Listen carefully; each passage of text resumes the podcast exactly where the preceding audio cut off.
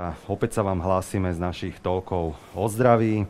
Opäť so zaujímavou témou. Dnes sa budeme venovať krvnej plazme, budeme hovoriť o novorodeneckom screeningu a o zvláštnom a krkolomnom ochorení, už len z hľadiska svojho názvu, o tzv. imunodeficiencii. Boli ste zvyknutí v minulosti na dvoch zaujímavých hostí. Tentokrát, tento večer sme portfólio našich hostí rozšírili. Dovolte, aby som ich predstavil. Začne Pani doktorka Knapkova, ktorá prišla medzi nás až z Banskej Bystrice a je zároveň vedúcou laboratória screeningového centra novorodenecov pri Detskej fakultnej nemocnici s poliklinikou v Banskej Bystrici. Dobrý večer, vitajte. Dobrý večer. Vítam aj pána docenta Petra Čižnára z Národného ústavu detských chorôb tu v Bratislave, z Bratislavských kramárov. Vitajte. Dobrý večer. Až z Martina meral cestu do Bratislavy pán profesor Miloš Jeseniak. Vitajte. Príjemný dobrý večer. A vynimočne vítam aj zástupcu pacientskej organizácie e, zo Združenia pacientov s primárnou imunodeficienciou, pána Gabriela Bodora. Vítajte. Dobrý večer. E, dáma, páni, ako som už povedal na začiatku, dnes tá téma bude možno trošičku iná, pretože budeme hovoriť o krvnej plazme. Priznám sa, aj pre mňa je to veľmi taká špecifická téma. Musel som si čo to načítať. Poďme teda najskôr našim divákom povedať niečo viac. Čo to vlastne tá krvná plazma je, pán docent? No je to tá tekutá časť, časť našej krvi. Tá predstavuje asi tých e, niečo viac ako polovicu teda tej krvi. Ehm, pokiaľ ju teda získame, e, máme v nej množstvo cenných e, látok, ktoré sa dajú využiť na liečbu pacientov, ktorým chýbajú zložky, ktoré práve tá krvná plazma obsahuje. Čiže každý pozná transfúziu krvi, čo je celá krv plná, alebo len červené krvné došť, teda došť, krv, krvinky, doštičky alebo červené krvinky a plazma je tá tekutá časť. Tá sa dá využívať medicínsky rôznym spôsobom, či už celá alebo jednotlivé jej potom časti. Keď, ste, keď hovoríte, že e, obsahuje veľmi veľa zau, e, dôležitých prvkov a vzácných, viete nám to trošičku priblížiť? No, možno veľa ľudí bude poznať hemofíliu ako poruchu zrážanlivosti krvi, takže ten faktor hemofilický sa vyrába, povedzme, z tej krvnej plazmy. No a dneska budeme hovoriť o imunoglobulínoch, to sú vlastne protilátky, ktoré takisto obsahuje tá krvná plazma, tie sa získavajú práve s nej pre pacientov, ktorí majú problém práve s týmito protilátkami. Mm-hmm. Ak hovoríme teda o krvnej plazme, že je určitá zložka krvi ako takej, ľudskej krvi, a ako ju potom získavame? To znamená, že získavame ju, predpokladám, odberom. To znamená, že je to klasický odber. Pacient ide na odber krvi a z toho odberu krvi sa nejakým spôsobom vie vyselektovať krvná plazma. Alebo je to nejaký e, špecifický spôsob odberu tej krvnej plazmy? Tak e, samozrejme, štandardne a u nás to tak prebieha, že sa e, darovanie krvi teda robí formou darcovstva krvi. My máme teda len akoby takýto jeden spôsob, ale dá sa darovať aj plazma samostatne. Stroj alebo teda separátor potom oddeli krvinky a, a tú plazmu a tá sa, tie jednotlivé časti sa dajú použiť. Vyrábajú sa z nich akoby krvné prípravky rôzneho typu. Takže e, to je klasický spôsob v transfúznych centrách, kde si tí pacienti prídu, kde sú teda vyšetrení a odoberie sa im štandardne, ako to asi väčšina aj lajkov pozná z rôznych mhm. televíznych e, príspevkov a darovania, buď tie jednotky navštevujú tých pacientov, alebo pacienti prídu za nimi. To, čo je trošku odlišné, je darcovstvo len plazmy v takom masívnejšom meradle, čo je trend, ktorý vo svete sa stáva veľmi dôležitý a štandardný. A možno toto je téma, o ktorej ešte budeme hovoriť asi podrobnejšie. Určite áno, ale keď sme teraz uh, pri tých odberoch, to znamená, že ja ako bežný uh, darca môžem ísť darovať krv, a nemusí mňa ako darcu zaujímať, že niekto v nejakom procese spracúvania, ak sa to dá povedať, tej mojej krvi, si jej odoberie krvnú plazmu. A potom je asi druhý spôsob, že ja ako darca sa rozhodnem darovať len krvnú plazmu. Je to tak, pán profesor? Áno, určite. Existujú tieto dve možnosti. Ako už povedal pán docent, ten štandardný proces na Slovensku je dominantne zameraný na darovanie kvázi celej krvi, ktorá sa postupne rozdeľuje na jednotlivé tzv. krvné deriváty alebo krvné prípravky či sú to samotné erytrocitové koncentráty, čiže koncentráty červených krviniek, trombocitové, čiže krvný doštičiek a napokon plázma. A plázma sa môže používať teda ako sama o sebe, ale potom sa z plázmy e, pomocou rôznych teda spoločností farmaceutických vyrábajú jednotlivé prípravky založené na jednotlivých frakciách. Či už sú to už spomínané zrážacie faktory, či už sú to spomínané imunoglobulíny alebo niektoré vysokošpecifické bielkovinové frakcie, ako napríklad inhibitor C1, ktorý sa používa pri niektorých zriedkavých raritných vrodených ochoreniach práve u pacientov, ktorým na základe genetickej vády daná, daná zložka v tej plazme chýba. Uh-huh.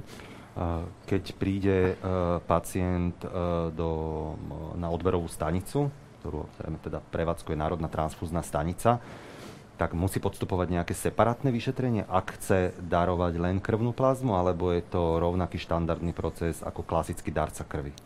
Ten proces je v podstate štandardný, pričom treba samozrejme zdôrazniť najmä to, že Okrem samotného darovania sa veľký dôraz skladie na bezpečnosť týchto prípravkov, to znamená, robí sa screening darcov na rôzne infekčné ochorenia.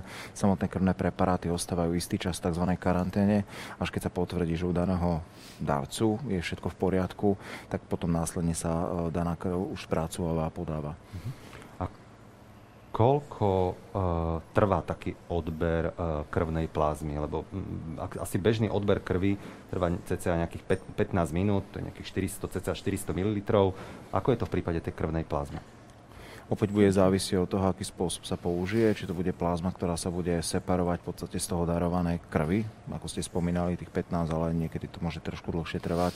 Niekedy to samozrejme závisí od celkovej fyziognomie toho jedinca, či to je utlažená malá alebo naopak veľký chlap. A plázma v tomto prípade, ak sa odoberá e, špeciálnym separátorom plázmy, tak môže dané, daný odber trošku dlhšie trvať samozrejme.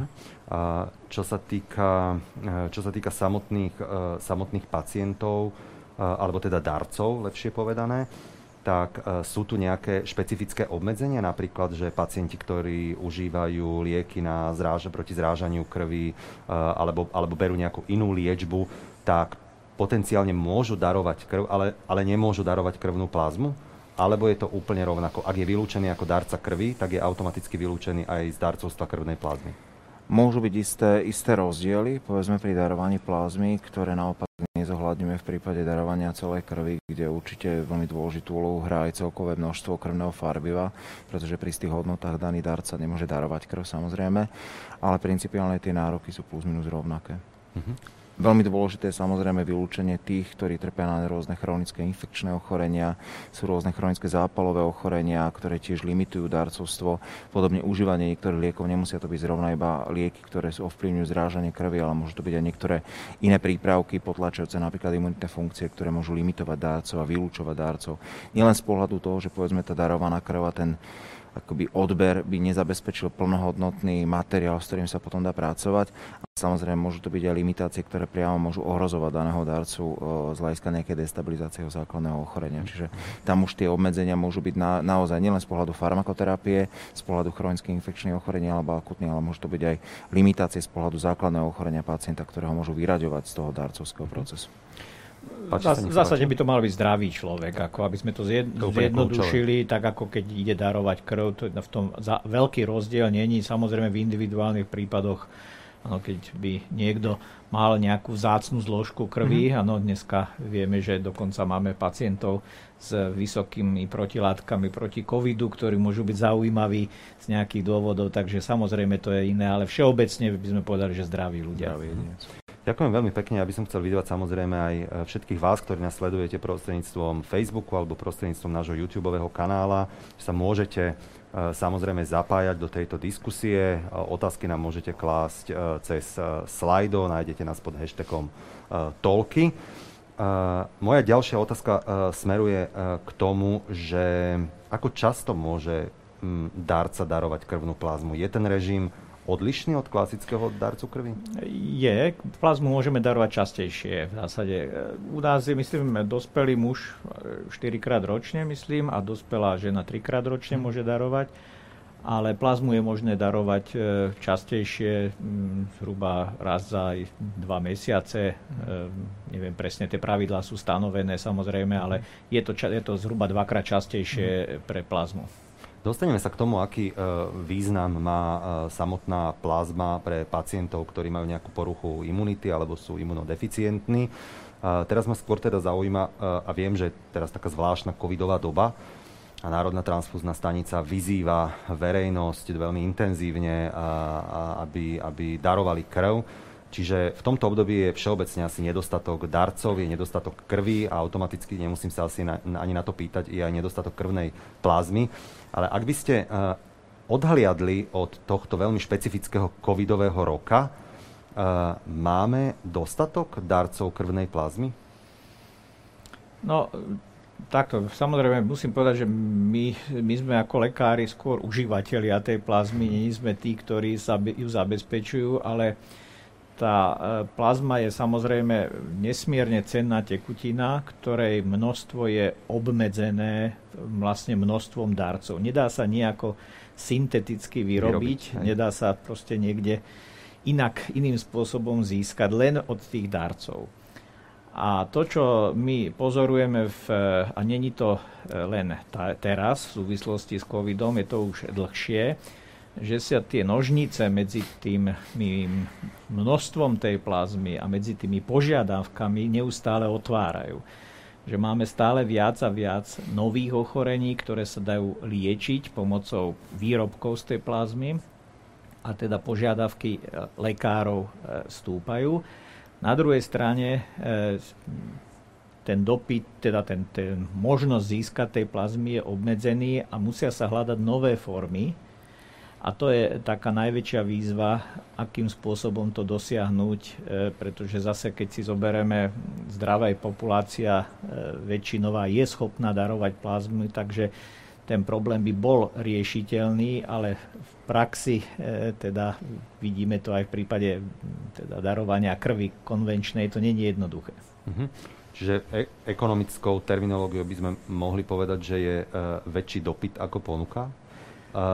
Pán profesor, prečo je to tak, že máme nedostatok tej krvnej plazmy? E, prečo nie je znovu si pomôžem tým ekonomickým slovníkom, ten trh e, dostatočne uspokojený. Veď Slovensko v zásade je pomerne zdravá populácia ľudí. E, je to v nejakej slabej angažovanosti Národnej transfúznej stanici, alebo je to v legislatíve, je to v mechanizme nastavenia na Slovensku. V čom je problém?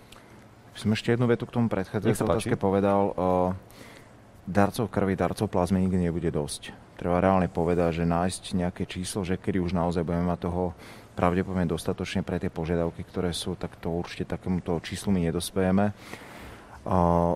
Jedna vec je naozaj dopyt, respektíve zostup diagnóz, ktoré sú liečiteľné rôznymi derivátmi a deriv- e, frakciami krvnej plazmy. Mnohé z týchto prípravkoch sa dostávajú postupne do širšieho spektra špecializácií.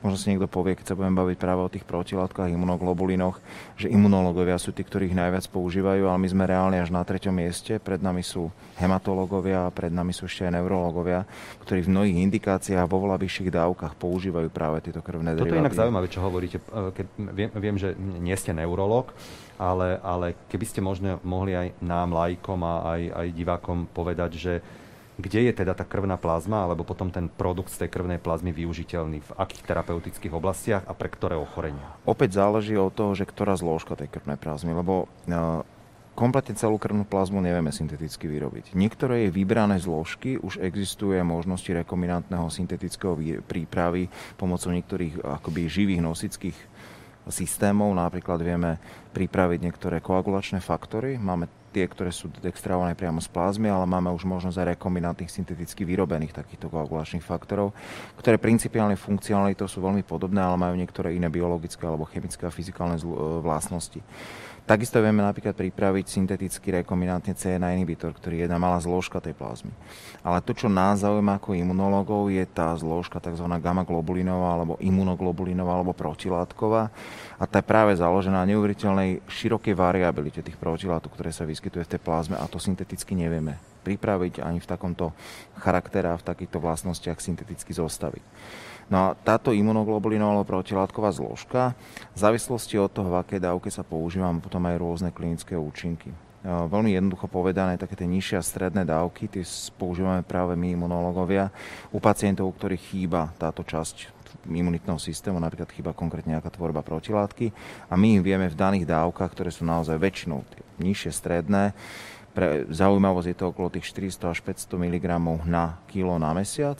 Vieme v podstate dohradiť danému pacientovi tú protilátkovú zložku tak, aby sme mu zabezpečili v podstate normálnu hodnotu porovnateľnú so zdravým jedincom. V prípade ochorení, ktoré sú neurologické, ktoré sú hematologické, sa využívajú vysoké dávky protilátok, ktoré v tomto prípade majú, tak veľmi laicky povedané, blokujúci alebo inhibičný účinok na nadmernú aktivitu imunitného systému. Čiže tu už nedoplňame to, čo chýba v imunitnom systéme, ale začíname ten imunitný systém kvázi ovplyvňovať a blokovať. Na tom sú práve založené vysoké dávky, to sú až 2 gramy na kilo, čiže tu sme až 5-násobných dávkach, ako používame imunológovia. A tie práve slúžia na to, aby sa vyliečili niektoré ťažké hematologické ochorenia, aby sa niektoré neurologické, najmä také, ktoré sú spojené s demilizáciou alebo zmenami bielej mozgovej hmoty alebo periférnych nervov, tak, tak práve v tomto prípade používame tie vysoké dávky, kde už sa využíva iný mechanizmus účinku a vlastnosti tých imunoglobulínov. A tým, že sa postupne tieto prípravky dostávajú do širšieho spektra diagnóz, postupne prichádzajú štúdie, ktoré jasne potvrdzujú účinnosť daného prípravku, povedzme v tejto konkrétnej indikácii, v neurológii, hematológii, Čo, onkológii, napríklad? onkológii. Onkologickí pacienti, pacienti, pri onkologických pacientoch často dochádza k akoby druhotným získaným poruchám imunity, ktoré veľmi pripomínajú tie naše vrodené poruchy a u ktorých tiež musíme hľadiť protilátky, napríklad na základe toho, že pacient podstúpi nejakú chemoterapiu alebo špecifickú farmakoterapiu terapiu. Na základe toho sa u neho síce vylieči onkologické ochorenie, ale rozvinie sa porucha imunity s chýbaním protilátok, ktoré musíme hradiť u takéhoto pacienta. Takže pribúda počet diagnóz, pribúda počet špecializácií, ktoré používajú tieto prípravky a práve preto dochádza k tomu neumernému roztváraniu týchto nožníc, ako už bolo povedané. Slovensko je v mnohých aspektoch špecifické oproti iným krajinám. U nás pre všetkým neexistuje komerčný výkup, klasické odberové miesta na plazmu. U nás je prakticky kompletne celá, dar, celé darovanie krvi alebo teda krvných derivátov viazaných na Národnú transfúznu službu, teda je pod gestiou kvázi štátu. Mhm. V zahraničí je to inak. Ja som pozeral nejaké štatistiky len v susednej Českej republike, kde teda ten systém uh, funguje úplne iným spôsobom. Pán Bodor, vy ste uh, jednak pacient, ktorý má nejakú poruchu imunity, zároveň aj vediete pacientskú organizáciu. Uh, vnímate aj vy ako zástupca pacientskej organizácie, že tí slovenskí pacienti majú problém dostať sa k liečbe ktorá je založená práve na krvnej plazme? Vnímame to. Situácia sa nie že zo dňa na deň zhoršuje, ale je to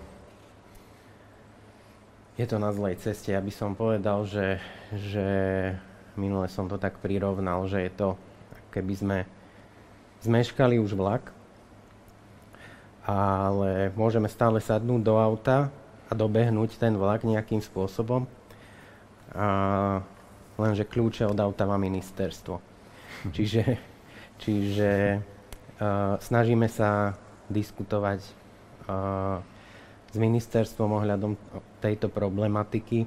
Toto ma celkom zaujíma, čo hovoríte, lebo poznám pa- mnohé pacientské organizácie na Slovensku, viem, že sú mimoriadne aktívne, tým nechcem povedať, že vaša aktívna nie je, ale uh, práve takým tým silným pacientským hlasom a takúto pacientskou advokáciou v mnohých veciach e, práve aj tie pacientské organizácie vedia nejaký proces zmeny na Slovensku naštartovať. Ako je to vo vašom prípade? Počúva vás ministerstvo, reaguje na tie vaše výzvy, že tá situácia na Slovensku je alarmujúca, že ju treba, treba nejakým spôsobom zmeniť? Alebo je to v úvodzovkách hluchý partner? Určite nás počúvajú, lenže je situácia, ktorá je momentálne. COVID vlastne ako keby odpútava pozornosť od problémov, ktoré už u nás horia a toto je jeden z nich, čiže imunoglobulíny, plazma, to sú, to sú veci, ktoré u nás treba akútne riešiť, lebo sme ako keby na úplne poslední v Európe, ktorí, ktorí uh, neťažia tú plazmu tak, ako majú efektívne. Robí, robí sa to u nás s tým, tým starým, zastaralým spôsobom. Toto sa už v Európe asi nikde nedeje, čo sa u nás robí. Pomohlo by z vášho uh, pohľadu to, ak by na Slovensku boli aj súkromné centra na odber krvnej plazmy, tak ako je napríklad v Českej republike? Uh, Česko je super príklad kvôli tomu, že aj, aj mentalita je rovnaká a môžeme sa prirovnávať Česku vždy to isté deleno 2. Čiže u nich je 10 miliónov ľudí, u nás je 5, takže Takže uh-huh. všetky kvázi ich aktivity môžeme akéby aplikovať u nás. Ale neaplikujeme, pretože neaplikujeme. ten systém máme nastavený uh, inak. Beží to teda len cez Národnú transfúznu stanicu, pán docent. Uh, je to teda o v, len vôli ministerstva zdravotníctva, alebo to súvisí so zmenou legislatívy, alebo je to o, v úvodzovkách o otvorení toho trhu a poskytnutí toho priestoru aj pre súkromné odberové centra? No, ja by som ešte povedal najprv, e, aby by som uviedol na pravú mieru, nikto zatiaľ z pacientov nebol poškodený alebo bezprostredne ohrozený nedostatkom imunoglobulínov. Zatiaľ na trhu máme imunoglobulíny a každ- nejakú formu nájdeme, ale zužuje sa, zužujú sa tie možnosti. To je ten problém. Ten COVID to trošičku tak zvýraznil lebo to, čo ste už naznačili, že klesá počet darcov e, krvi a teda darcov aj mhm. plazmy, takže preto sa to trošku zvýraznilo, ale zatiaľ nemôžeme povedať, že by bezprostredne niekomu hrozilo nejaké ohrozenie, ale tie možnosti sa veľmi zužujú a e, veľkú časť energie tí lekári musia venovať doslova zabezpečovaniu e, tých pacientov pretože každý ten pacient je nastavený na trošku iný typ lieku, iný typ toho imunoglobulínu, inak sa podáva, dávkuje a tak ďalej. Čiže není to nejaká taká tabletková masová liečba, kde to ľahko sa nejako zmení a treba každému tomu pacientovi pristupovať individuálne. Takže, ale zatiaľ toto bezprostredne nehrozí, ale teda samozrejme nedá sa vylúčiť, že by až k tomu mohlo dojsť. E, problém je v tom, že Ehm, už európska legislatíva vytvorila dlhšie nejaké rámce, ktoré e, sú pomerne striktné voči dovozu e, plazmy z vonkajšieho teda sveta mimo Európsku úniu a k získavaniu plazmy. A potom v rámci krajín e, Európskej únie takisto je určitá súťaž o tú plazmu, pretože samozrejme tie cenové relácie sú rozdielne v tých krajinách bohatších a v tých chudobnejších. No a je tam určitý pomer, koľko tá krajina tej plazmy získa, toľko aj tých výrobkov, ako keby sa jej vracalo. Čiže tí, ktorí málo získavajú, tým sa aj e, ako keby málo tých výrobkov potom dostáva. No a tí, ktorí boli flexibilní a pochopili, ako sa mení tá medicína, tak začali hľadať spôsoby, ako zvýšiť odber tej plazmy. A tá Česká republika je teda ten príklad tej, tej správnej voľby, kde išli na to dobre a sú desaťnásobne viac schopní e, tej plazmy získať ako na Slovensku. A my sme dlhé roky v tom nič nerobili. Ono to není jeden proces, že nejak, niekto niečo podpíše a tým pádom mm-hmm. sa mhm. to tú ránu zmení. Ako je to proces, e, ktorý asi súvisí aj s nejakým trošku mentálnym nastavením a trošku zvykami určitými, ale legislatíva hrá v tom dôležitú rolu. Mm-hmm. Je to teda o tom, že vedela by to zabezpečovať napríklad aj Národná transfúzna stanica, ak teda berieme ako národ, nts ako nejakú strešnú organizáciu pre odber krvi a krvnej plazmy, ale musela by zmeniť v zásade nejaký svoj systém odberu, otvoriť viac odberových e, centier, alebo vidíte tú jednoduchšiu cestu otvoriť ten trh, pán profesor, a ponúknuť tú možnosť aj e, súkromným centrám aby mohli odobrať túto krvnú plazmu? Ako už bolo povedané, hrá tam úlohu veľa vecí, veľa faktorov. Tá legislatíva je jedný z tých dôležitých. Viem si predstaviť takúto alternatívu, ale osobne som presvedčený, že lepšia varianta by bola naozaj otvoriť komerčné klasické centra. Áno, s tým, že Češi, Češi sú pre nás veľmi taký dobrým príkladom aj toho, aby sa, aby sa nestala jedna vec, ktorej sa povedzme obáva Národná transfúzna služba, alebo ktorej sa môže ministerstvo zdravotníctva obávať, že keď sa otvoria komerčné centra na odber plazmy, tak poklesne celkové darovanie v rámci Národnej transfúznej služby. Ale skúsenosti aj z Čiech, ako aj z iných krajín jasne ukazujú, že to sú v podstate takmer dve odlišné skupiny ľudí, ktorí chodia v rámci Národnej transfúznej služby a ktorí by navštevovali komerčné spracovateľské odberské centra. To? Ťažko povedať, nastavenie ľudí pre niekoho môže povedzme hrať úlohu aj tá finančná nejaká motivácia, ktorá môže byť v prípade komerčného darovania a separácie plazmy, ale dôležitý je ten výsledok, že nedochádza k ohrozeniu tej základnej odberovej služby, ktorú zabezpečuje Národná transfúzna služba, ktorá v podstate poskytuje potom následne dané krvné deriváty pre, pre sieť nemocníc, zdravotníckých zariadení, pretože my tu máme kontinuálnu potrebu. Možno teraz sa to zdá, že sa obmedzila elektívna alebo plánovaná operatívna činnosť a podobne, ktorá je určite čas, čiastočne dôležitým ako keby spotrebiteľom rôznych krvných derivátov, či už erytrocitov, doštičiek alebo aj plazmy napokon. Ale vo všeobecnosti stále tu ostáva akutná časť medicíny a iné indikácie, ktorých tí pacienti tu ostávajú. Oni tu ostanú aj po tej covidovej dobe. Čiže naozaj veľmi nepríjemné, že v tom dlhom, neviem či povedať, že nič nerobení, ono v mnohých veciach sa už aj, aj boli isté snahy zmeniť túto situáciu, len um, bohužiaľ aj táto nešťastná doba, týchto pár mesiacov to opäť buď zahatala alebo skomplikovala a odputala najmä pozornosť. My tu máme diagnózy, vrodené poruchy imunity, získané poruchy imunity, ktoré tu budú aj potom, ako skončí, alebo dúfame teda, že skončí covidová éra a budeme sa musieť venovať pozornosť. Čiže, e, ako už povedal pán docent, Principiálne zatiaľ nemyslím si, že by nejaký z našich pacientov naozaj bol ohrozený nejakým akutným nedostatkom proti a skôr to ohrozuje tých ošetrujúcich lekárov, ktorí musia potom riešiť nedostatok nejakého prípravku, meniť ho na iný prípravok, preúčať pacientov, čo je naozaj pomerne komplikovaný proces, výrazne časovo akoby zaťažujúci pre to zdravotnícke zariadenie.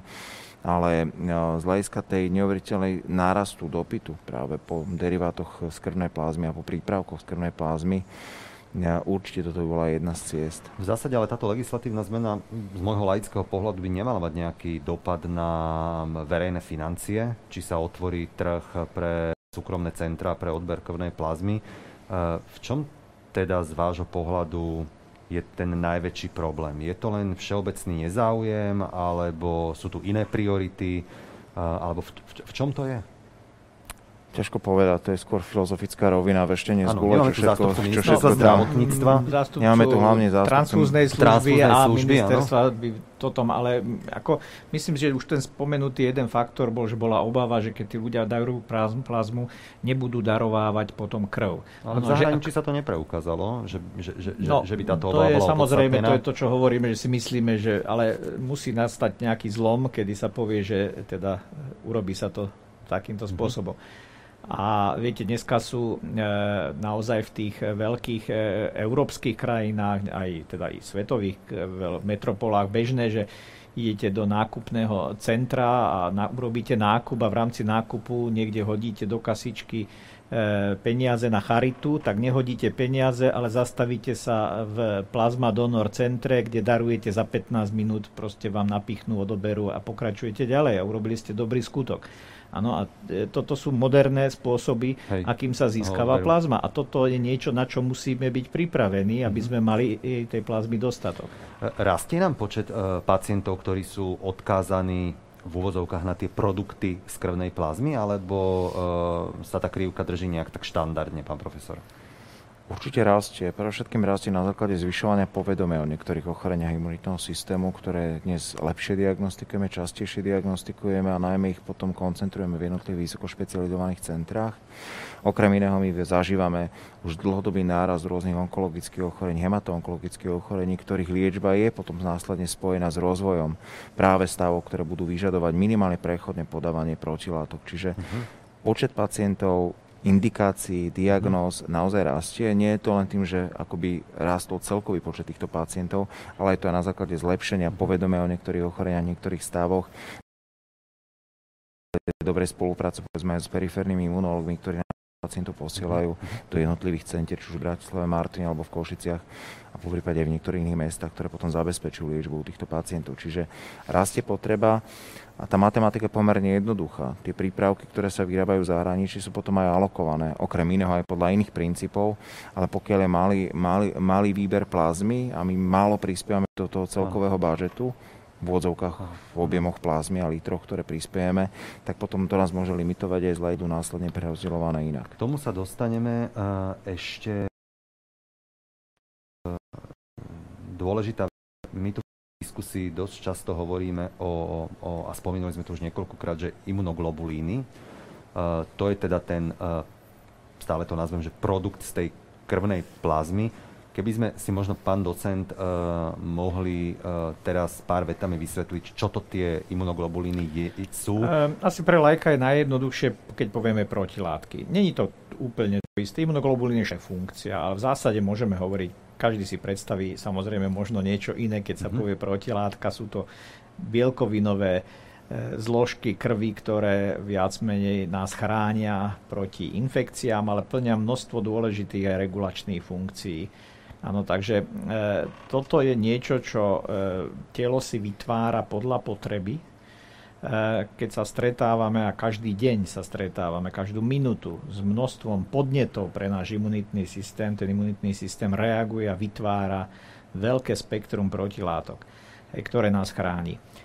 Teraz zažívame situáciu, že nemáme protilátky na COVID, lebo je to niečo nové a, sme s tým, a máme s tým veľký problém. Tí, ktorí ale prekonajú, sú chránení na nejakú dobu. To je princíp nakoniec očkovania, ktorý využívame. Dáme telu nejakú látku, ono si vytvorí protilátku a je chránené. Takže imunoglobulíny, veľmi zjednodušene povedané, sú protilátky v celom tom spektre, ktoré to ten darca, ktorý tú plazmu daruje, s nej získame. Ano. Uh-huh. Takže máme, ten, ten príjemca dostáva protilátky, ktoré mu daroval ten darca. Samozrejme, nedaruje sa od jedného človeka, daruje sa to od 10 tisíc ľudí e, a z toho vznikne vlastne nejaký taký púl, z ktorej sa vlastne vyextrahujú protilátky a celé to Áno. spektrum dostávajú pacienti. K tomu, som, k tomu som aj smeroval tú ďalšiu otázku, že nie je to tak, že od jedného pacienta alebo od jedného nie, darcu odoberiem nie. plazmu a tú plazmu e, transfúziou dodám nejakému nie. inému pacientovi. Prebieha tam asi nejaký teda proces v úvodzovkách výroby. E, a tu sa dostávame teda k tej, k tej, k tej podstate, že aký je súvis medzi množstvom plazmy a dostupnosťou tých imunoglobulínov. Respektíve ak by ste nám to možno mohli nejako matematicky na základe jednotiek, gramáže, mililitrov vysvetliť, že koľko takého imunoglobulínu sa dokáže vyrobiť z určitého množstva plazmy? Uh, priznám sa, že to, toto by som asi ani ja nevedel povedať, koľko to vie z objemu plazmy samotného. To znamená, koľko gramov sa získa asi, e, my vieme, koľko povedzme má zdravý človek asi v krvi. V krvi. E, mhm. Získava sa IgG, imunoglobulín, teda ten je, ten je podstatný a ten sa vlastne lieči a vieme, že približne povedzme dospelý zdravý okolo 10 gramov na liter e, má v tej plazme tých imunoglobulínov. Ale aká je tá výťažnosť toho procesu, lebo si treba uvedomiť, že technologicky je to veľmi zložitý proces, nie nadarmo e, sú výrobcami plazmy krajiny s dobou veľmi vyspelou technológiou. Švédsko, mm-hmm. Švajčiarsko, Nemecko.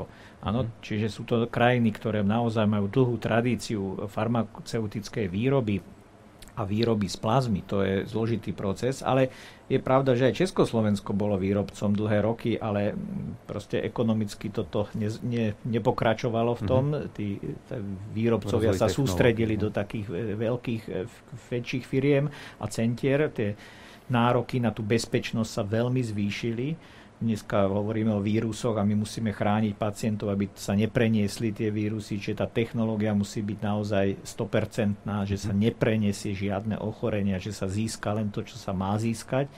A e, sú tam aj určité rizika, kedy porušením technologického procesu by mohlo dojsť k závažným teda, rizikám. Takže mhm. to je, je to náročná, technologicky náročný proces, ale, ale zase e, teda tú mhm. výťažnosť, pri tej sme skončili, že mhm. neviem presne koľko z tej... Ale ten imunoglobulín e, sa podáva nejako vnútrožilovo, alebo akým spôsobom sa to podáva tomu samotnému pacientovi, pán profesor? Áno, existuje niekoľko variant. Taká tá najstaršia je podávanie vnútrosvalovo, ale tam sme limitovaní veľmi malými objemami a prakticky dnes máme minimum diagnóz, pri ktorých musíme podávať týmto spôsobom, lebo je to veľmi bolestivý a nepríjemný akoby spôsob podania. Asi najčastejšie v minulosti bolo podávanie vnútrožilovo, to znamená, je to, pacient je v zdravotníckom zariadení, je zaistená intravenózna linka, cez ktorú dostáva daný imunoglobulín. Tu si trebalo uvedomiť, že to podávanie musí byť prísne regulované s pomalou, pomalým zvyšovaním rýchlosti podávania, pretože pri neregulovanom a rýchlom podaní takýchto protilátok môžu byť aj prítomné niektoré akutné vedľajšie nežatúce reakcie, ktoré bývajú prítomné, niektoré pripomínajú veľmi také typické systémové alergické reakcie, čiže to vnútrožilové podanie má aj, aj isté rizika, pokiaľ sa to nerobí správne a nie odborne. Momentálne mnoho centier, určite môžeme rozprávať za tie slovenské centrá, ak máme pacientov, ktorí sú dlho, takto ešte, e, to vnútrožilové podávanie je preferované pri niektorých pacientoch, ktorí dostávajú jednorazovo alebo krátko takúto liečbu, napríklad niektoré hematologické ochorenia alebo neurologické, kde iba na istý čas sa podávajú protilátky. Tam je preferovaný väčšinou ten intra vnútrožilový spôsob. Ale ak sú to pacienti, ktorí vyžadujú dlhodobé podávanie protilátok, napríklad pacienti s poruchami imunity, tak tam sa o väčšiny snažíme prechádzať na podávanie podkožné. Opäť máme rôzne typy prípravkov, ktoré sú, sa roz, rozlišujú spôsobom podania. Pri niektorých podávame pomocou pumpy, pri niektorých vieme na jedno sedenie podať relatívne väčší objem do podkože a naopak pri niektorých sme limitovaní tým objemom a musíme podávať radšej častejšie priebehu toho mesiaca. A v tomto prípade aj u nás, ja poviem za naše centrum, z tých našich pacientov je 95% na e, liečených podkožnou podávaní imunoglobulinov, ktorú si pacienti alebo ich rodičia alebo príbuzní podávajú v domácich, v domácich podmienkach, čiže nie sú vystavení povedzme pobytu v nemocnici, istému riziku získania niektorých infekcií z nemocničného prostredia a podobne. Uh-huh. Uh, pán Bodor, uh, vy, mať, vy ste tiež pacient s poruchou imunity, ste tiež pacient, ktorý je odkazaný na imunoglobulín? Nie. Nie. Máte ale informácie uh, od členskej základne uh, pacientov, ktorých, uh, ktorých združujete, že, že tiež už začínajú pociťovať tú kritickú situáciu s dostupnosťou imunoglobulínu. Pán docent síce hovoril, že zatiaľ akože vedia odliečiť tých pacientov, ale asi nejaká tá kritická hranica tu za, začína byť.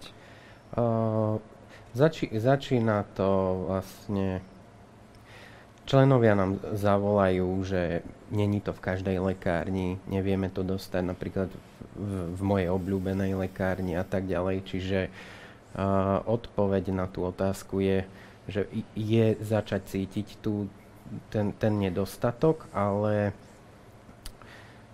stále sa nájdú nejaké spôsoby, ako to vlastne uh-huh. vyriešiť. A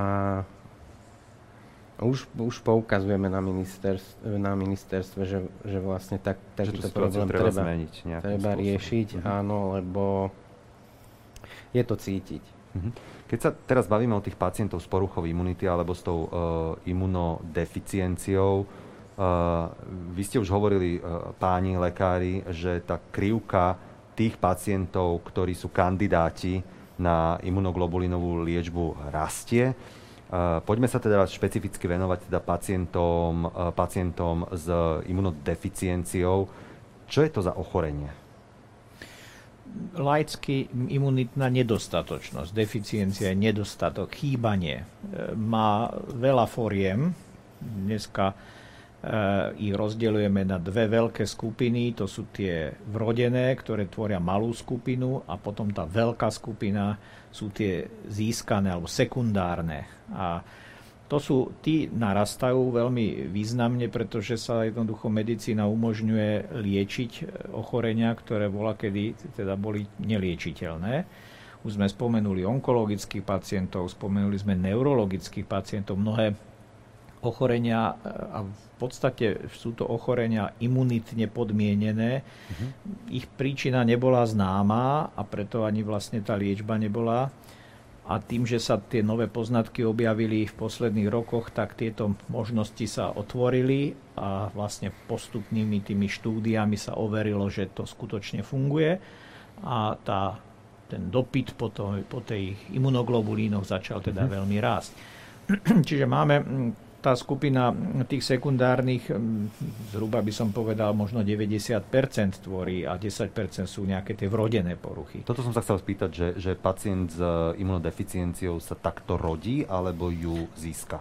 E, keď je to tá vrodená, tak sa rodí, hoci nemusí sa prejaviť od narodenia. To je trošku také mhm. zákerné. Môže sa narodiť zdravý, aj nejaké pár rokov môže zdravo sa cítiť, ale zrazu sa vyskytne pokles tvorby schopnosti vytvárať protilátky mm-hmm. a rozvinie sa naplno ich nedostatok. Mm-hmm. Takzvaný variabilný imunodeficit je to najčastejšia závažná porucha tvorby protilátok má vrchol v, v detskom veku a potom v mladom dospelom veku. Čiže 20-ročný človek zrazu prestane tvoriť funkčné protilátky. A keď hovoríme o teda nevrodenej, alebo, ale získanej, tak čo podmienuje to, že pacient začína mať uh, tú uh, imunitnú nedostatočnosť? Čím to môže byť spôsobené? Tam je veľa príčin v tom celosvetovom meradle. Tie získané poruchy imunity, to, sú, to, sú, to znamená, to sú tie, ktoré sa rozvinú u predtým človeka, ktorý má zdravý imunitný systém. Môžu byť následkom rôznych stavov. Môže to byť výsledok infekcií, Určite každému nápadne HIV infekcia a syndrom e, ľudskej získanej nedostatočnosti AIDS, ale tu treba povedať, že celosvetovom meradle z infekčných príčin sú oveľa častejšie infekčné príčiny. Okrem iného to môže byť tuberkulóza, ktorá vedie, postihuje oveľa väčší počet ľudí a vedie k získaným poruchám imunity. Medzi získané poruchy môžu byť napríklad dlhodobé chronické poruchy výživy, podvýživa, alkoholizmus, Veľmi dôležitá je skupina, o ktorej už rozprával pán docent, a to je skupina e, tzv. jatrogénnych poruch imunity. To znamená, to sú poruchy, ktoré my vyvoláme liečbou nejakého iného ochorenia alebo nejakým liečebným postupom. Veľmi jednoducho, človek má nádor, e, dostane chemoterapiu, radioterapiu, síce a priori zlikvidujeme ten nádorové tkanivo, nádorové bunky, ale ako vedlejší účinok je toho bohužiaľ rozvoj buď prechodnej a účasti pacientov bohužiaľ aj doživotnej potom poruchy imunity, ktorá je práve výsledkom toho, že radioterapia alebo chemoterapeutika postihujú rýchlo sa deliace bunky, kam patria okrem nádorových buniek práve aj bunky imunitného systému. Mm-hmm. Čiže to sú tie, ktoré vznikajú u predtým v podstate zdravého človeka následkom práve toho chronického ochorenia. Mm-hmm. V prípade tých protilátkových získaných poruch sú to práve najčastejšie rôzne hematoonkologické, ako sú lymfómy, leukémie, ale aj napokon niektoré nádorové ochorenia, ktorých výsledkom liečby je potom rozvoj chýbania protilátok. Hovorím, môže byť prechodný, rok, dva, ale môže byť naozaj doživotný. Mhm. Ak hovoríme o vrodenej uh, um, imunitnej nedostatočnosti, pani doktorka, uh, vieme dnes, uh, vieme, skrínujeme dnes novonarodené deti na toto ochorenie na Slovensku? Na Slovensku novorodenecký screening pre primárnu imunodeficienciu ešte nie je. E, realizovaný, ale veľmi sa snažíme, aby sme mohli v roku 2021 začať pilotnej štúdii práve aj e, pomocou markera pre toto ochorenie, ktorým sú častice vývojovej fázy T lymfocytov, tzv. TREK častice. Ide o DNA test. Prvýkrát bude použitý v našom screeningovom laboratóriu.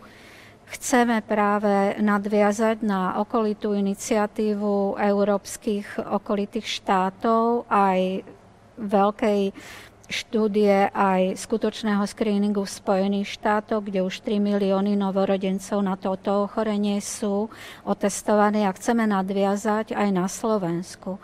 A chceli by sme v pilotnej štúdii e, použiť metódu a otestovať ju tak, aby mohla potom plynule prejsť do plošného screeningu novorodencov. Uh-huh. Otestovali by sa takýmto spôsobom všetci novorodenci? Na Slovensku ich ročne máme zhruba 55 až 60 e, tisíc. Áno. Asi zrejme áno. A kedy mm, si myslíte, že by to reálne mohlo vstúpiť do praxe, že každé jedno novonarodené dieťa by prešlo aj takýmto screeningom? Veľmi by sme chceli teda otestovať okolo 31 tisíc novorodencov na našu populáciu. By to mohlo byť postačujúce. Sú krajiny s o mnoho väčšou populáciou, ktoré robia aj dvojročné pilotné štúdie, ale tá pilotná štúdia už znamená, že všetky tie deti, ktoré sa narodia, e, podliehajú už tomu vyšetreniu a okrem nášho laboratórneho testu sa tam samozrejme e, testuje aj e, diagnostický test, ktorý potvrdí alebo vylúči náš screeningový nález a ďalej je to sledovanie v špecializovaných centrách tak, aby tí pacienti dostali adekvátnu liečbu, lebo to, to je cieľ novorodeneckého screeningu. Zachytiť včas a bez poškodenia. Uh-huh. Tie odbery sa budú realizovať, respektíve tie vyšetrenia sa budú realizovať zrejme uh, z krvi novorodenca. Je to podobne ako pri spinálnej muskulárnej atrofii, že je to suchá kvapka krvi a, a urobí sa ten diagnostický test? Teraz ste spomenul uh, spinálnu muskulárnu atrofiu, ktorý tiež netestujeme, ale vďaka rozvoju diagnostických metód Práve od septembra je v Európskej únii už e, validovaný test, kde dokážeme z jedného terčíka suchej kvapky krvi vyšetriť zároveň spinálnu muskulárnu atrofiu, kde je marker SMN1 gen a e, trek časticu pre SCIT. Čiže chceli by sme, e, pretože je to aj finančne, ale aj materiálne úsporné, aby sme e, z, jednej, e, z jedného odberu štyroch e, kvapiek krvi, ktoré sú robené novorodencom na novorodeneckých oddeleniach alebo doma, ak rodia doma.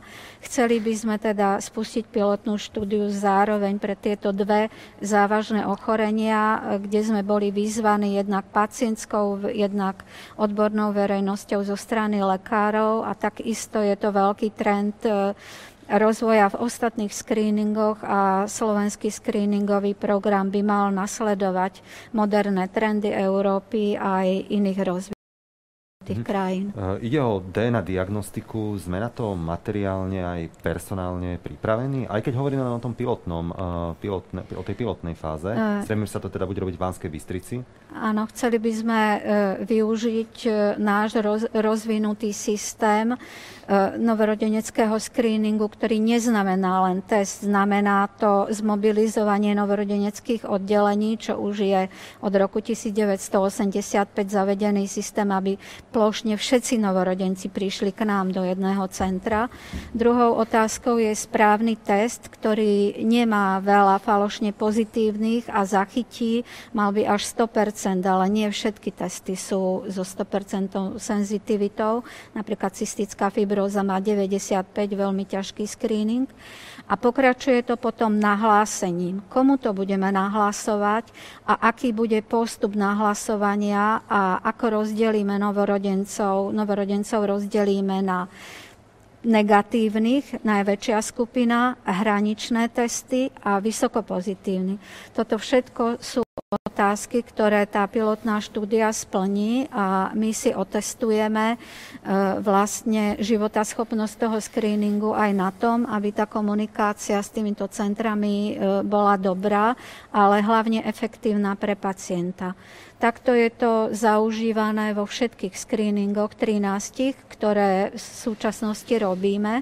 E, jedno centrum nahlasuje e, suspektný e, mhm. nález do diagnostického centra, kde sa urobí diagnostický test, potvrdí sa alebo vylúči a tie čísla o záchytoch k nám naspäť idú a vieme potom e, robiť štatistiku, nielen štatistiku, ale chceme hlavne e, vyjadriť tú efektivitu toho screeningu. A tie uh-huh. deti uh-huh. sú tam v tých e, centrách sledované a sledované napríklad pri metabolických ochoreniach, ako je fenylketonúria aj do dospelosti. Uh-huh pretože už preklenuli obdobie a dospelí, pacient, dospelí lekári nie sú niekedy schopní tie metabolické poruchy mhm. nejakým spôsobom uh, monitorovať správne. Všetky tieto uh, zmeny sú ale veľmi citlivé, keďže ide o plošný screening. Je to veľký počet vzoriek a sú to peniaze z poistenia nás všetkých.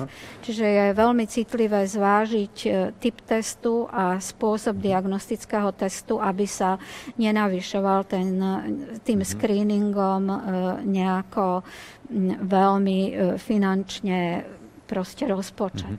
Mm-hmm výsledky takéhoto skrínovania by dostal lekár a respektíve aj rodič ešte počas pobytu matky na novorodeneckej klinike? Ale, nie, alebo ten proces trvá dlhšie? Nie, ten proces nie je zasa až taký rýchly, ako by sme si mysleli. Na ukončený tretí deň života je urobený novorodencový odber. E, posiela sa to poštou, ide o suchú krvnú vzorku.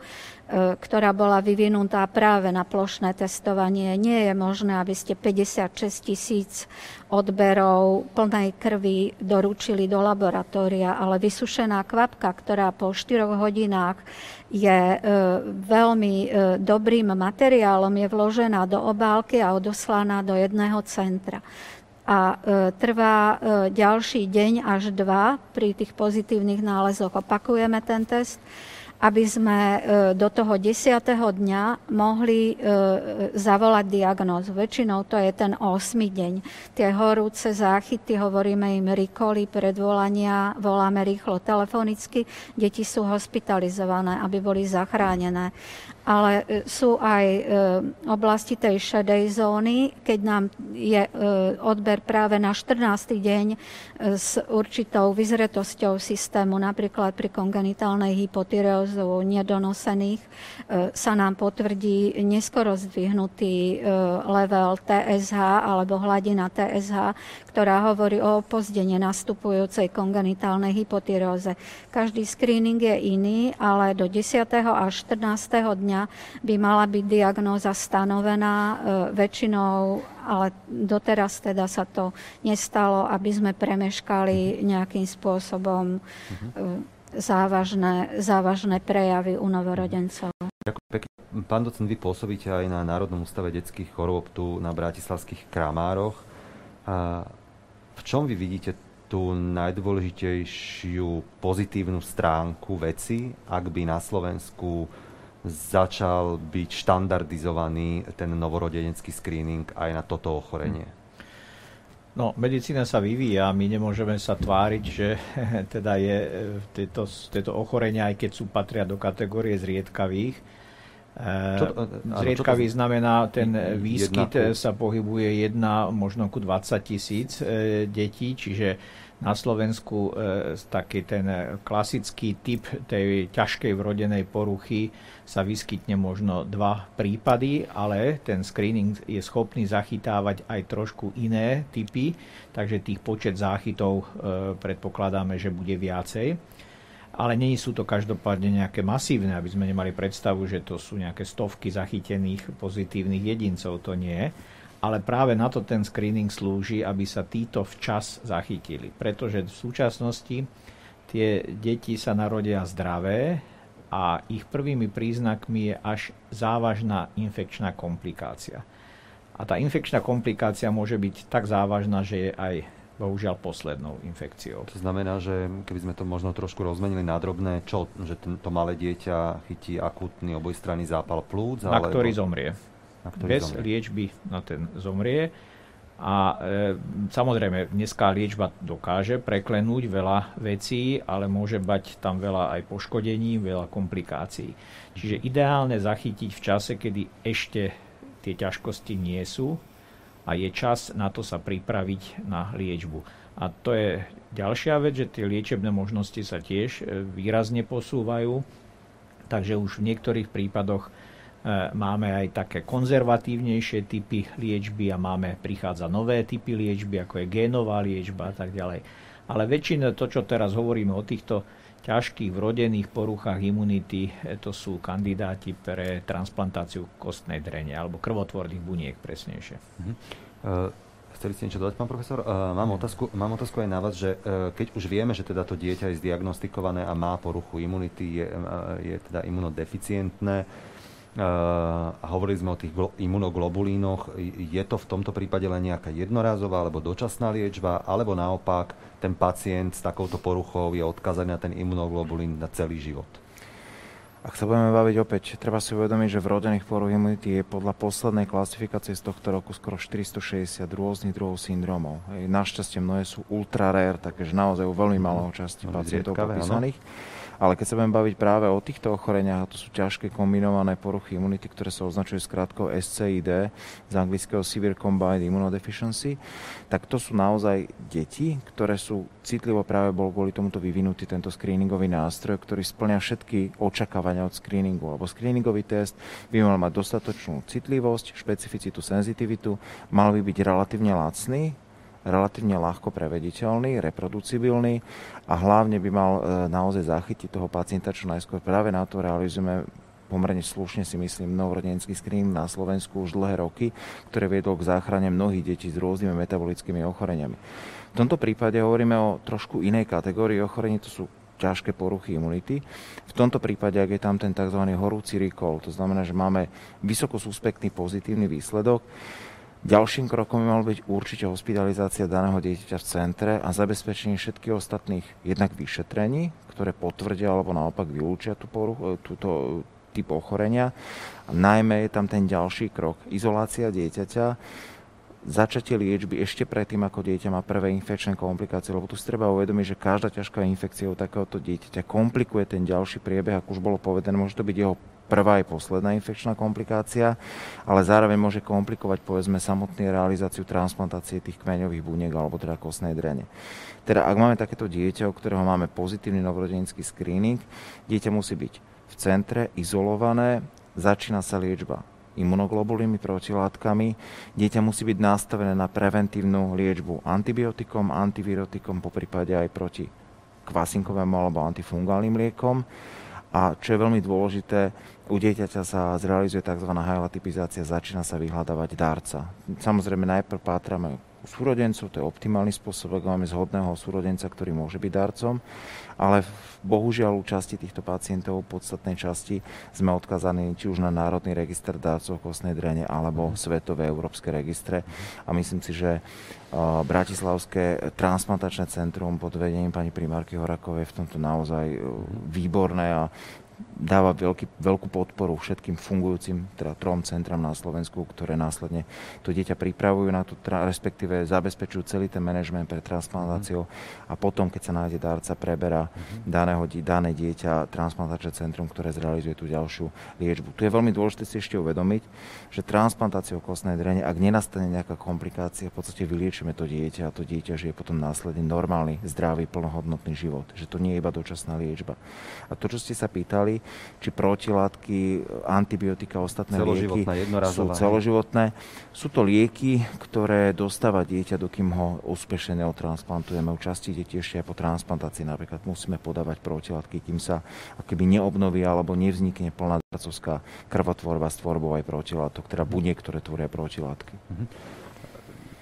Pani doktorka hovorila, že ten novorodenecký screening sa bude rozbiehať v nejakej pilotnej, e, pilotnej fáze, čiže ešte asi nejaký ten mesiac potreba, pokiaľ sa to stane úplne štandardom na Slovensku.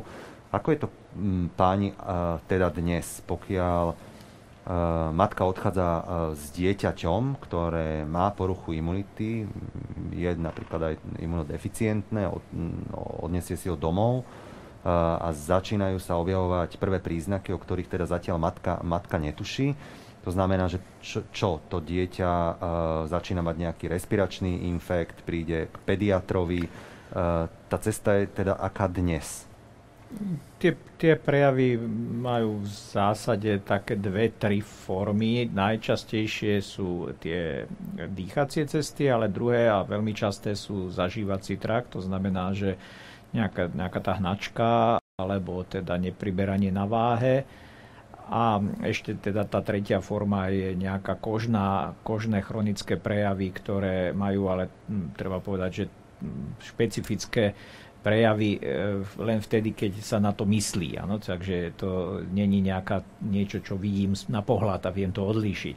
E, takže ani, ten, ani tá infekcia samotná dýchacích ciest nemusí vyzerať sprvu veľmi dramaticky E, takže väčšina práve tých pacientov, práve preto, že ten imunitný systém není schopný e, veľmi reagovať, ide takým skôr plíživým spôsobom a skôr vidíme už zlyhávanie funkčné, keď je už naozaj e, pomerne výrazne pokročí infekcia, pretože tá imunitná reakcia je veľmi slabá. Takže práve tam je tá, tá hra o ten čas a sú to všetkým niektoré vírusové infekcie, ktoré, na ktoré nemáme ani virostatika, nemáme proste liečbu a tie môžu mať také teda závažné dôsledky.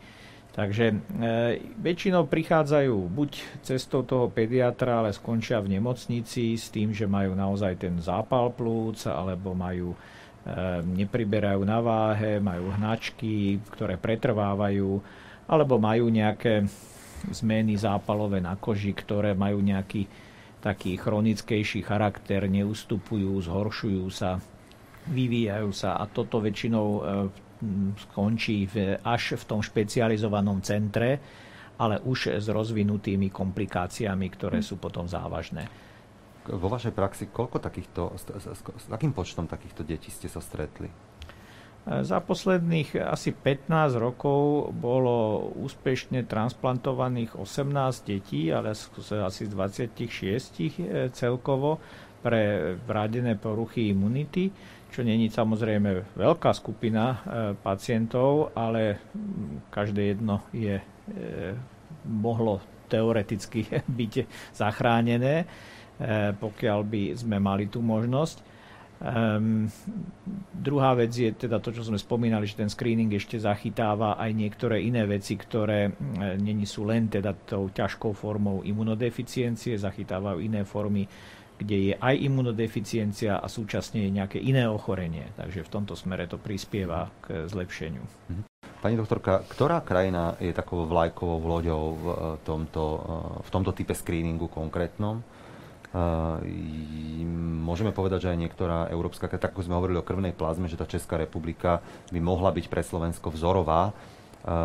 Máme aj nejakú takúto európsku krajinu, ktorá by mohla, mohla byť vzorová pre Slovensko, čo sa týka screeningu? Paradoxne prvé boli Spojené štáty, nie je to európska krajina, aj tam od roku 2008 do 2018 trvala implantácia tohto screeningu pre všetky eh, štáty Spojených štátov, všetky krajiny Spojených štátov, ale čo sa týka Európy, vynikajúci screening je holandský, ale eh, v tomto prípade podľa mňa bol vynikajúca, je vynikajúca štúdia Švédska, Švédi majú e, za sebou dva roky veľmi podrobne opísanej štúdie a teraz bola veľmi zaujímavá spolupráca polského a nemeckého pohraničia, kde urobili e, ročný screening z CIDu. E, každá krajina testuje inou metódou, iným prístrojovým vybavením, veľmi akože to monitorujeme starostlivo, aby sme sa vedeli poučiť. No a Holandsko k tomu pristupuje ako vždy veľmi konzervatívne. Tá pilotná štúdia je aj po finančnej mm, a ekonomickej stránke, ale aj zdravotnej veľmi podrobne vyhodnocovaná. Ale potom uh, už, keď beží ten screening, tak je veľmi dobre fungujúci.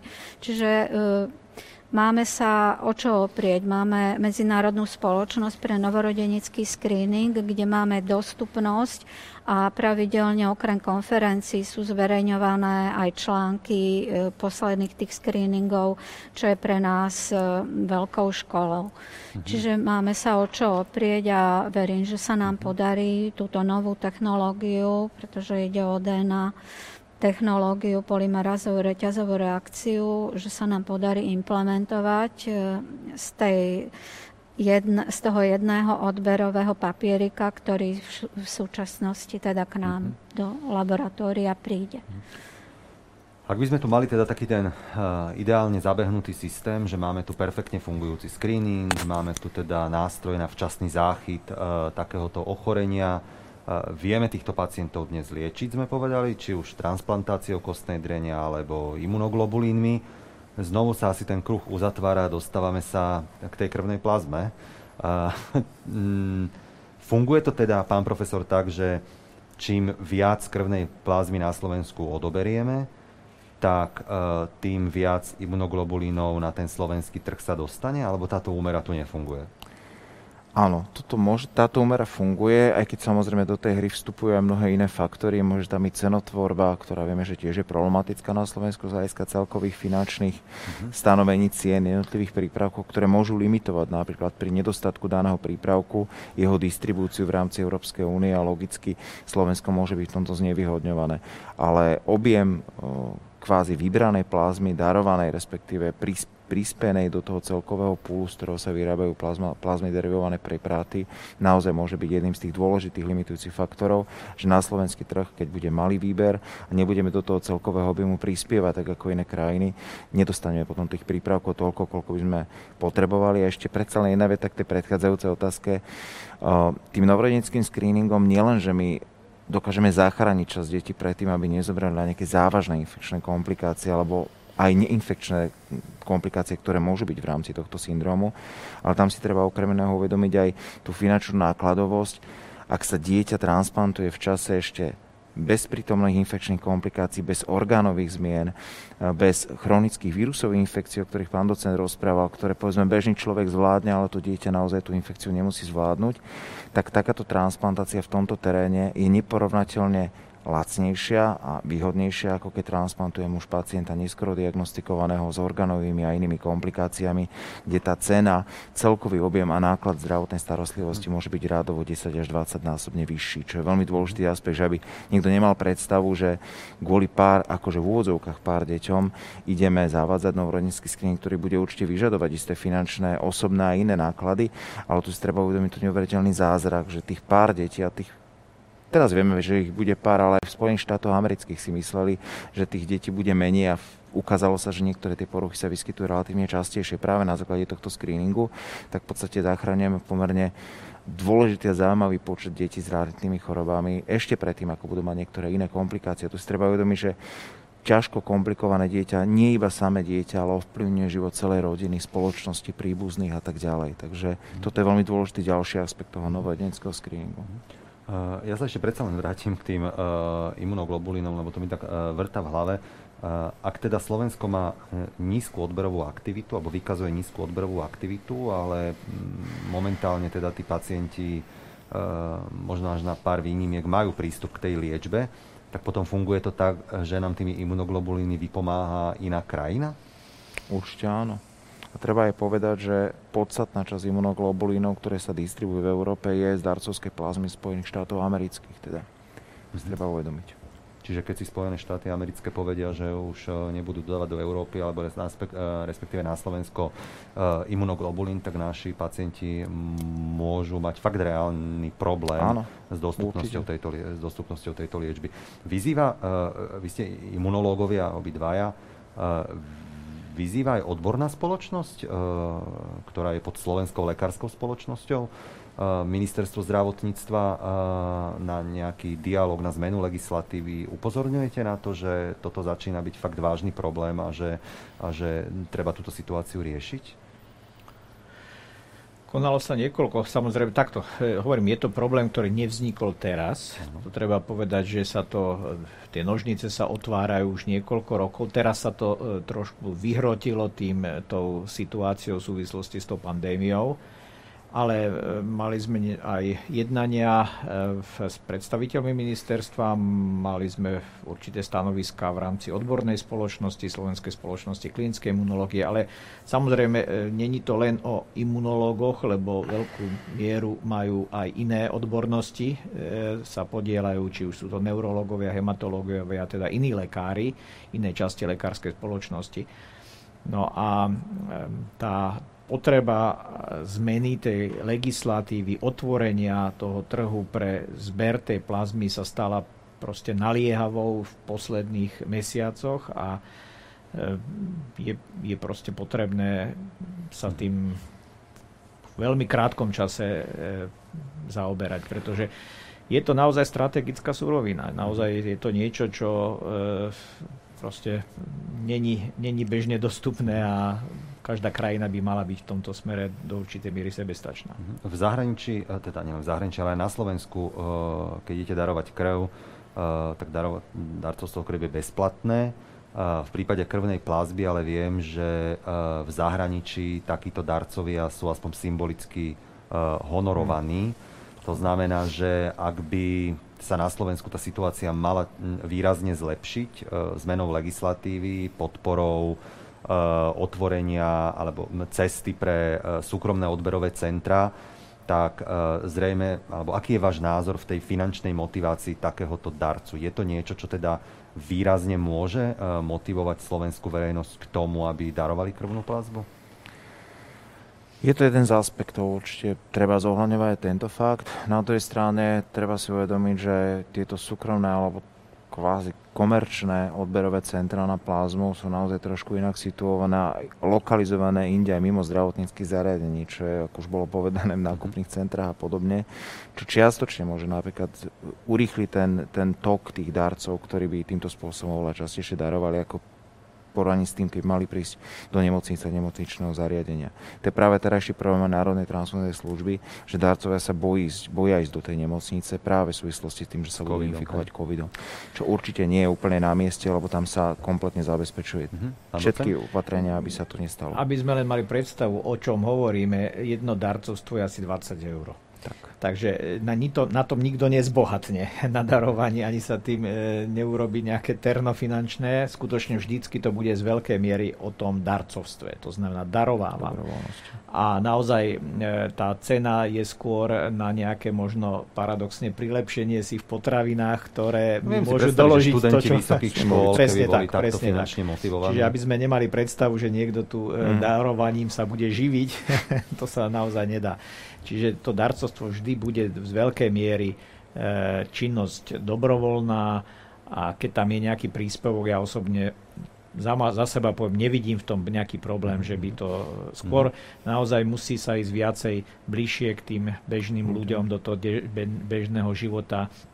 E, vo svete bežia masívne kampane za darovanie plazmy, to... E, máte proste na billboardoch o tom informácie, máte, e, máte k tomu, proste jednoducho takto funguje. Pán zobrali ste mi takmer poslednú otázku z jazyka, pretože k tomuto som aj smeroval, že viem, že v roku 2016 na Slovensku bol obrovský problém s darcovstvom orgánov. Uh, transplantačný program um, bol veľmi ohrozený na Slovensku a od roku 2016 Slovenská transplantologická spoločnosť začala každý rok uh, pravidelne s intenzívnou komunikačnou kampaňou kedy vys- skôr vysvetlovala osvet- tú osvetu, prečo je dôležité, aby e, ľudia po smrti, teda po mozgovej smrti darovali orgány a že jeden, e, jeden darca môže zachrániť až 7 životov. E, dnes vieme, a z okolností dnes som bol s pani docentkou Žilinskou, ktorá hovorila, že rok 2019 a ukazuje, ukazuje sa, že aj rok 2020 bude historický, čo sa týka odberovej a transplantačnej aktivity na Slovensku. To znamená, že samozrejme netvrdím, že je to len tou informačnou kampaňou. Určite tam boli ďalšie legislatívne kroky urobené k tomu, aby sa ten program naštartoval. Asi aj toto je cesta k tomu, aby sme uh, na Slovensku informovali ľudí, že prečo je dôležité darovať krvnú plazmu, ako to pomáha určitej skupine pacientov lebo aj uh, dnes je množstvo uh, informačných kampaní pred Vianocami, ako je nedostatok krvi a, zachránte život. Uh, ale o tomto aspekte, o ktorom sme tu asi hodinu a pol dnes rozprávali, som teda ja nikde nepočul. Je teda aj tá cesta osvetových aktivít tou cestou k tomu, aby sme nejakým spôsobom zvýšili tú odberovú aktivitu? Určite áno, ale tu chcem podotknúť, že musí predtým byť rozbehnuté iné legislatíva, iné formálne veci. My nemôžeme súbehu, robiť veľké kampane a navádzať ľudí na to, aby naozaj z, tohto, z týchto dôvodov darovali plazmu, keď nemáme povedzme zabezpečený technicky dostatočný počet odberových miest. To môže byť aj takýto problém. Na to som sa chcel spýtať, pán profesor, že, že ak by teda bežala nejaká osvetová kampaň a verejnosť by sa masívne vyzývala k odberu krvnej plazby, či by to zvládla tá, tie, tie naše stanice Národnej transfúznej služby? Opäť žiaľ, nemáme tu lekára z Národnej transfúznej mm-hmm. služby, ktorý bol na to najkompetentnejší, ale pokiaľ by sme naozaj očakávali výrazný náraz darcov, da, darovania teda plazmy, nie som presvedčený, že by súčasná sieť bola naozaj dostačujúca. A ešte taká drobná poznámka, už to tu bolo aj tak naznačené, Uh, bolo by veľmi dôležité a esenciálne, aby táto kampaň nebola iba v rukách imunológov, ale aby sa o ňu podielali, aby bola súčinná aj s inými špecializáciami, ktoré oveľa častejšie používajú imunoglobuliny. A musím žiaľ trošku povedať kriticky, že viaceré z tých špecializácií sa tvária, že nemajú imunoglobulinov dosť, čo nie je úplne pravda. Teda, takže bolo by fajn, keby všetky špecializácie, ktorých sa to týka, sa a pre, priamo aktívne participovali na takýchto aktivitách, aby to nebolo iba v rukách imunologov. Uh-huh. Aj keď teda určite v prípade iných odborností často majú aj iné alternatívy tejto liečby. My v prípade našich pacientov s rodinnými poruchami imunity, najmä s tvorbou protilátok, inú alternatívu nemáme. To je jediná možnosť, ktorá nie je nahraditeľná ani zameniteľná za iný spôsob nejakej chemickej, tabletkovej a inej liečby. Uh-huh. Pán Bodor, uh, hovorili sme teda o tej informačnej osvetovej kampani. Možno, že také, taká, taká udička na vás a na pacientskú organizáciu. Neuvažovali ste alebo neuvažujete nad tým, že by ste možno, netvrdím, že v masívnom meradle uh, s využitím všetkých možných komunikačných kanálov, ale dnes sú veľmi efektívne aj sociálne siete neuvažovali ste nad tým, že by ste realizovali možno aj budúci rok uh, nejakú informačnú kampaň, ktorá by smerovala k zvýšeniu tej odberovej aktivity, čo sa týka krvnej plazmy? U nás uh, je krok číslo jedna zlomiť tú legislatívu, aby sme sa vlastne dostali k tomu, že sa tu tá plazma dá darovať. Bez toho uh, je u nás úplne zbytočné propagovať darcovstvo plazmy, keď sa to na Slovensku nedá.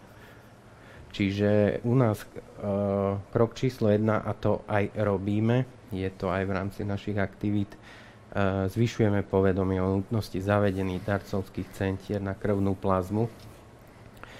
Takže veľmi dúfame a veríme, že teda nás to ministerstvo vypočuje a začne to nejakým spôsobom riešiť. Uh-huh. Uh, na záver ešte máme tu niekoľko otázok, cez, uh, nám boli položené našimi divákmi cez slajdo. Uh, chcel by som sa spýtať, kde môžem darovať na Slovensku plazmu? To sme už asi zodpovedali, že Národná, národná transfúzna služba. služba. Potom taká zložitejšia otázka. Uh, manželovi pred mesiacom podávali plazmu po operácii opačným RH faktorom, mal reakciu, triažku, teplotu, búšenie srdca z čoho mohla táto reakcia vzniknúť? Ehm, bola táto plazma v poriadku? Nevieme v čom opačne, keď bol uh-huh. RH negatívna plazma, tak uh-huh. by to nevadilo. Ale ako je, ja myslím, že e, to sa nedá takto zodpovedať. E, tá, e, v jednotlivých prípadoch môžu nastať reakcie na ktorúkoľvek zložku plazmy. Ako. Takže my nevieme, na čo nastala a nevieme ani dokonca v akej indikácii tá plazma bola podávaná. Existuje čerstvá mrazená plazma, existuje výrobky, ako, ktoré sú predpripravené ako kompletná plazma. Čiže plazma, hovorím, je už e, komplex množstva e, stoviek proteínov, ktoré obsahuje. Takže tuto naozaj e, treba požiadať... Všeobecná otázka. Všeobecná. Pacienti s imunodeficienciou majú problém zohnať e, svoj liek vyrobený z plazmy. O tom sme dnes večer aj hovorili. E, ako teda tomu môžeme pomôcť? Aj o tom sme hovorili. Mm, dôležité je, e, aby, aby mm, prvé kroky urobilo ministerstvo zdravotníctva, aby sa zmenila legislatíva, aby sme umožnili aj súkromným spoločnostiam realizovať e, odbery krvnej plazmy a asi ten druhý krok e, potom by bola nejaká osvetová kampaň, ktorou by sme verejnosť informovali, prečo je dôležité darovať krvnú plazmu. My sme určite nevyčerpali všetky, všetky otázky, ktoré som aj ja mal pripravené, lebo množstvo otázok smerovalo práve na zástupcu Národnej transfúznej služby, Ministerstva zdravotníctva. My sa teda tejto téme budeme určite venovať ešte začiatkom budúceho roka. Ďakujem veľmi pekne eh, vám všetkým, ktorí ste nás eh, sledovali cez YouTube alebo cez Facebook. Ďakujem našim hostom, pani doktorke eh, Márii Knapkovej, ďakujem pánovi docentovi Petrovi Čižnárovi, profesorovi Milošovi Jeseniakovi, ale aj zástupcovi pacientskej organizácie páni, pánovi Gabrielovi Bodorovi. Ak ste sa s nami cítili dobre, budeme radi. Ak si nás zapnete a budete nás sledovať aj v decembri, opäť so zaujímavými hostiami, so zaujímavou témou. Tentokrát sa budeme venovať rakovine plúc. Ďakujem veľmi pekne a prajem vám ešte príjemný večer. Ďakujem.